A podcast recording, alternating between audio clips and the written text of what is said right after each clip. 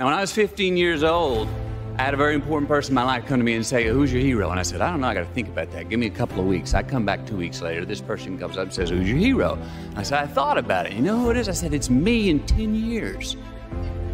So I turned 25 10 years later. That same person comes to me and goes, So are you a hero? And I was like, Not even close. No, no, no. She said, Why? I said, Because my hero is me at 35. So you see, every day, every week, every month, and every year of my life, my hero is always 10 years away. I'm never going to be my hero. I'm not going to attain that. I know I'm not. And that's just fine with me because that keeps me with somebody to keep on chasing. So, any of us, whatever those things are, whatever it is we look up to, whatever it is we look forward to, and whoever it is we're chasing, to that I say amen. To that I say, all right, all right, all right. So what you just watched was the acceptance speech uh, by Matthew McConaughey for his work in Dallas Buyers Club.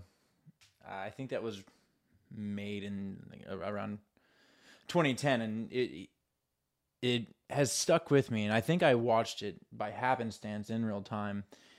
And I remember watching that and realizing that there was a lot more to Matthew McConaughey than than one might think and this was many years down the line from when he first started. He started in the early 90s, um, straight out of college. What's funny is his first words that he ever mentioned on screen. It doesn't happen in this, in the chronological order that it happens in the movie, but the first words that he ever uttered that were recorded were probably some of his most famous. The all right, all right, all right was his first line he ever said, and it wasn't a part of the script. He was having a mental checklist in his head of what does this character love? He loves his car. He's got his his 70s whatever it was Camaro. It was a it was a hot rod. He likes his weed. There's weed in the car with him. His two buddies that he's riding with have it. Um, he likes rock. There's a rock song playing as he pulls up, and he's about to go for the fourth thing that he really loves, and that's women. So as he's rolling up, he says, "All right, all right, all right." But as far as the book that I'm covering. It's um, Green Lights by Matthew McConaughey. Uh, as always, I take off the jacket. It was like a half jacket that had his face on it, looking off into the distance. And uh, well, I, I think Matthew McConaughey is a very handsome man. It was it was not something that I was particularly interested in keeping. As always, I took it off. So still a pretty cool design. Um, it's called Green Lights. Just keep living is one of the J.K. Livin was a recording album or recording uh, label that he had, and I think he, I mean, every new venture that he he starts has some form of just keep living as as his moniker, I guess.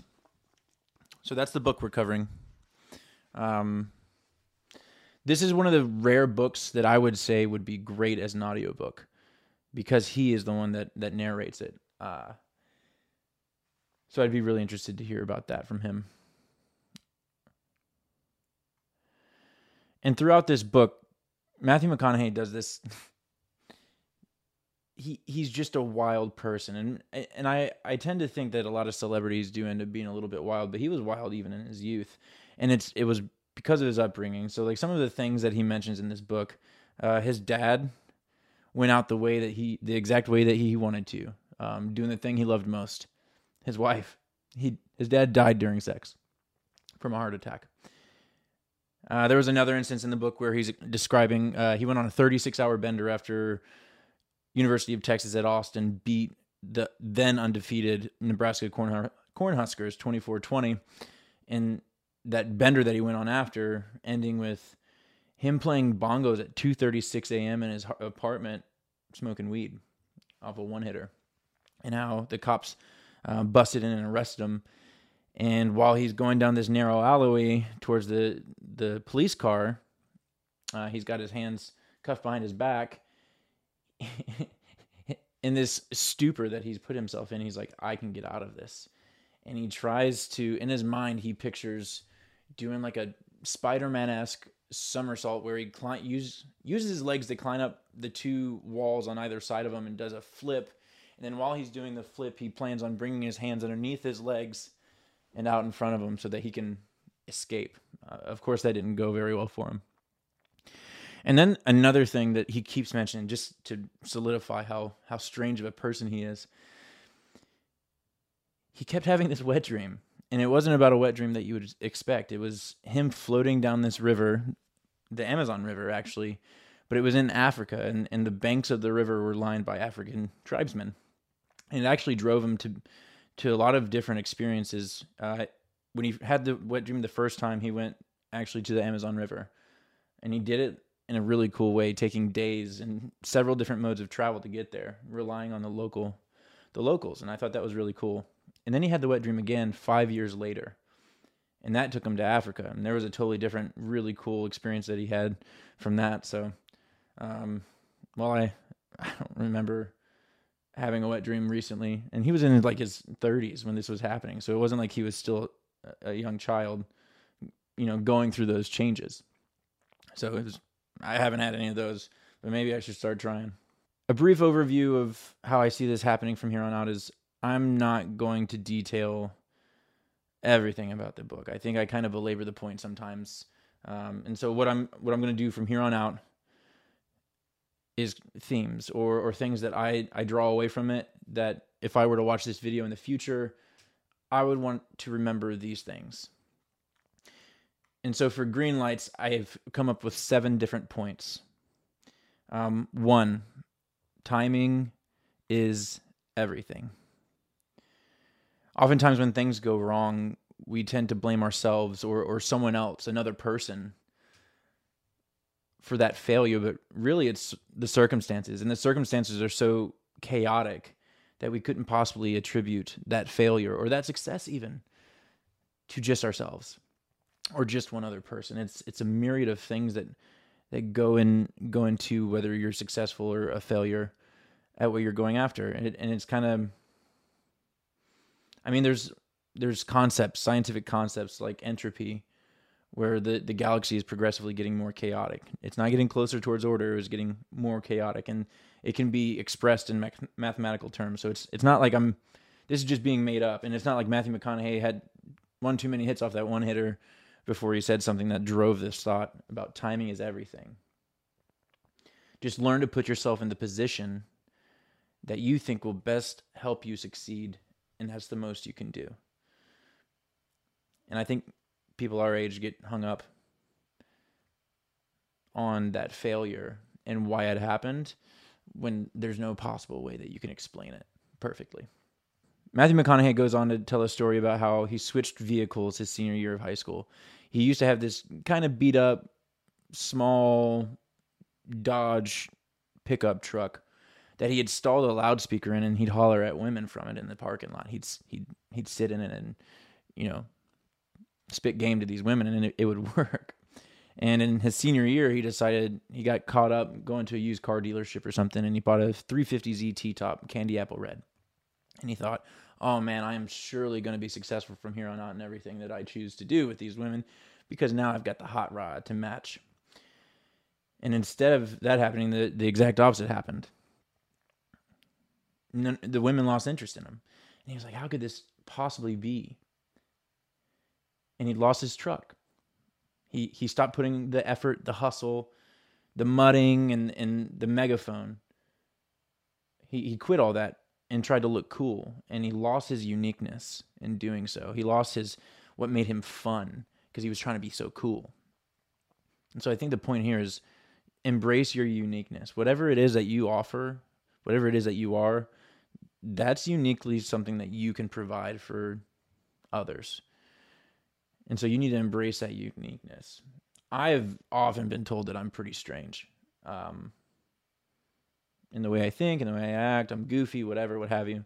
And that's me. And I, I can't be like anyone else. I'm not going to do it as well as them.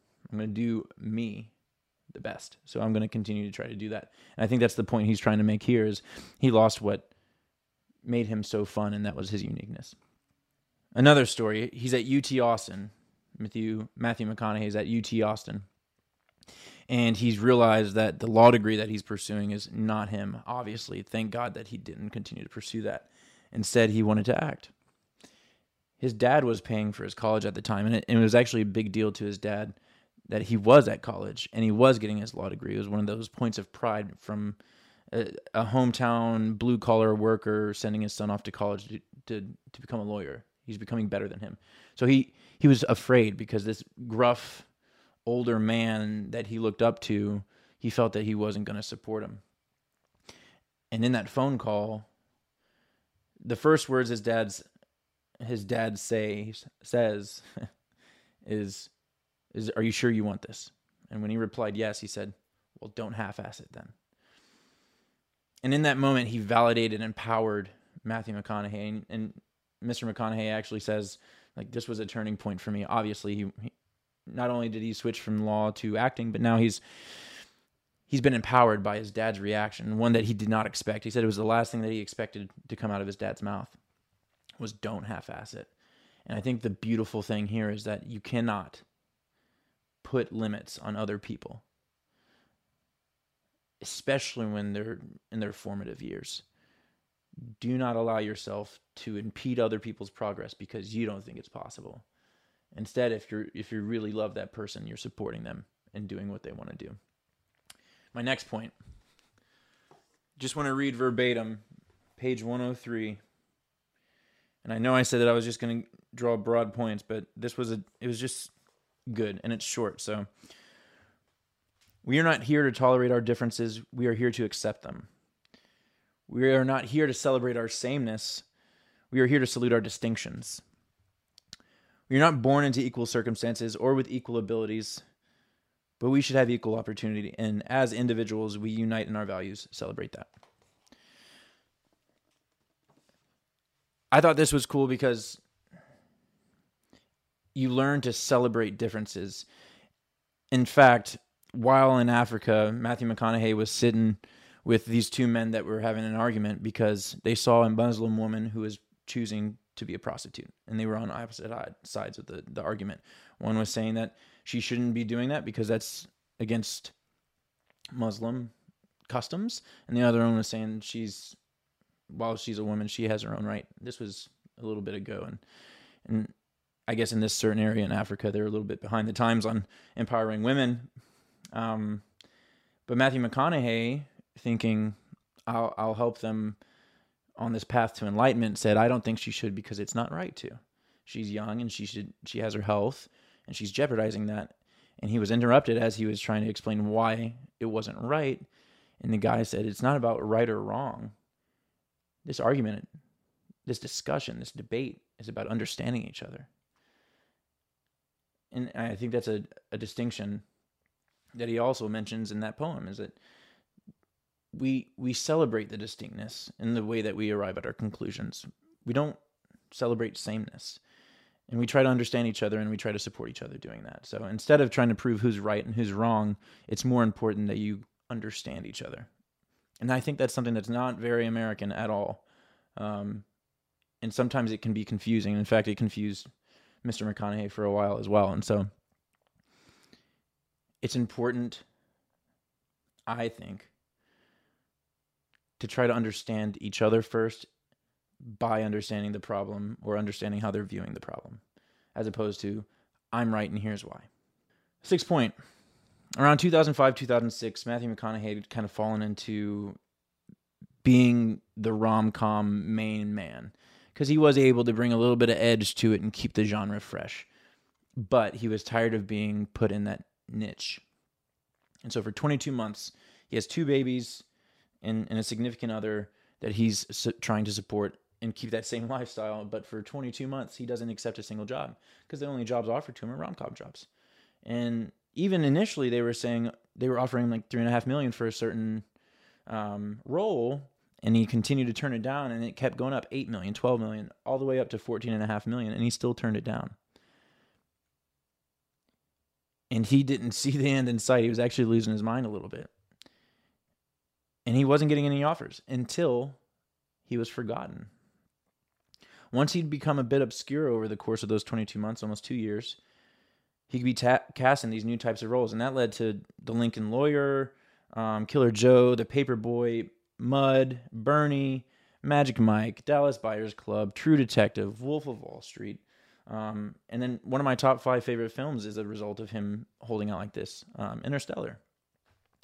And none of these that I mentioned are rom coms, they're all very different roles. And I thought that was cool.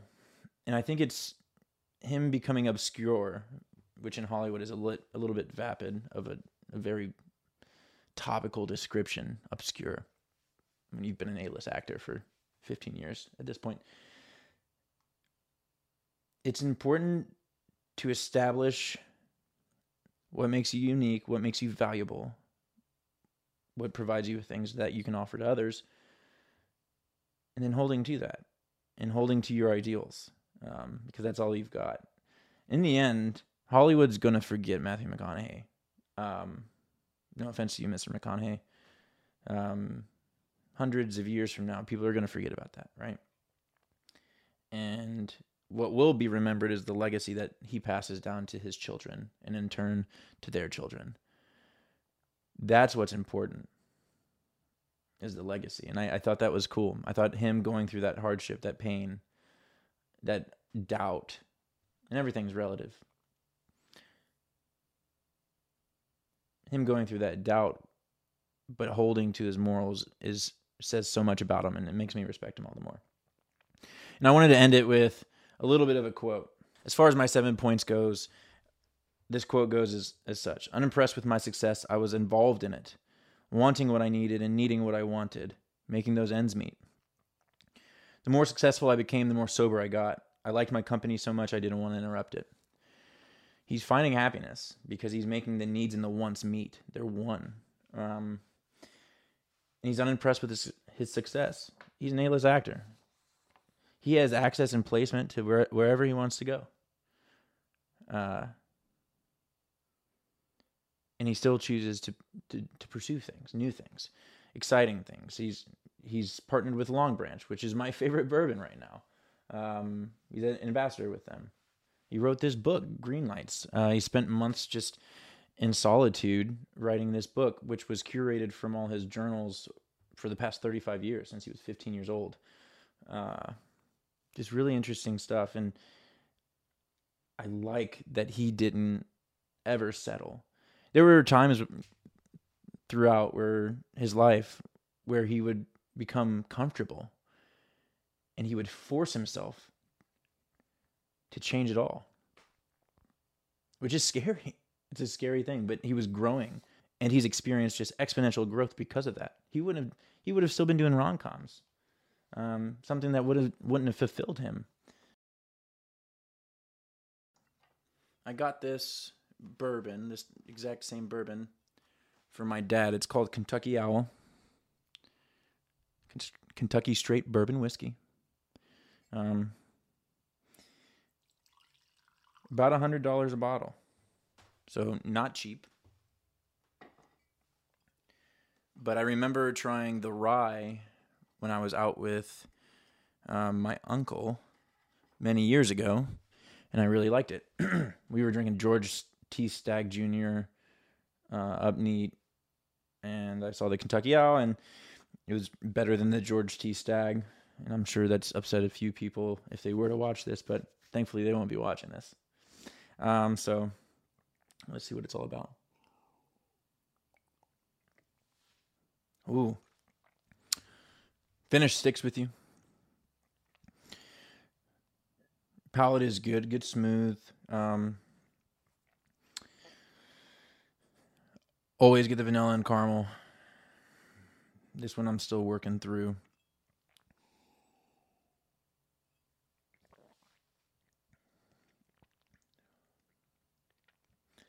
I'm getting like a fruity up front smell on the nose, which I don't mind at all.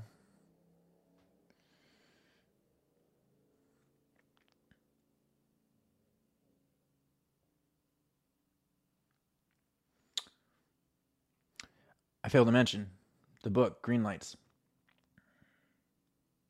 It was interesting. And I always like seeing the opposite side of things. Because you, you, you see the Matthew McConaughey that's portrayed in the films. Again, on Interstellar, he was just magical. Loved his performance there. but seeing this like more raw side of him, this more personal side of him, seeing the actual photocopied versions of his um his journal was just cool. It was like weirdly intimate thing. Like he's he's offering you this little glimpse into his life, and so I liked that a lot. I think the writing was good at times. He would wax poetic. That's kind of my phrase right now, wax poetic. And uh, yeah, he just tried to get a little bit too artsy with it at times, but then again, he is an artist, so I guess I can't blame him for that. I'm gonna give the book because I respect the man. The storytelling was amazing and cool. Like just you'd have to read it or listen to it on audiobook, like I've mentioned. I'm gonna give it a four out of five. I think that's like my second best book this year, um, behind Early Riser. If you haven't read Early Riser yet, you're watching me for a reason. Early Riser by Jasper Fforde, then Green Lights by Matthew McConaughey. But as for the bourbon, smooth but rel- relatively unremarkable. Uh, has that nose of kind of berries, and then finishes um, pretty solidly. Has a nice round feel to it. And by that I mean it's it, it's not punching you in the face. It it feels good. I'm gonna give it a three point three. 3.3. Kentucky Owl. Green Lights, 4. Kentucky Owl, 3.3. But finishing this quick little podcast off with that same chant that I do every time, same motto up to it, down to it, damn the man that can't do it.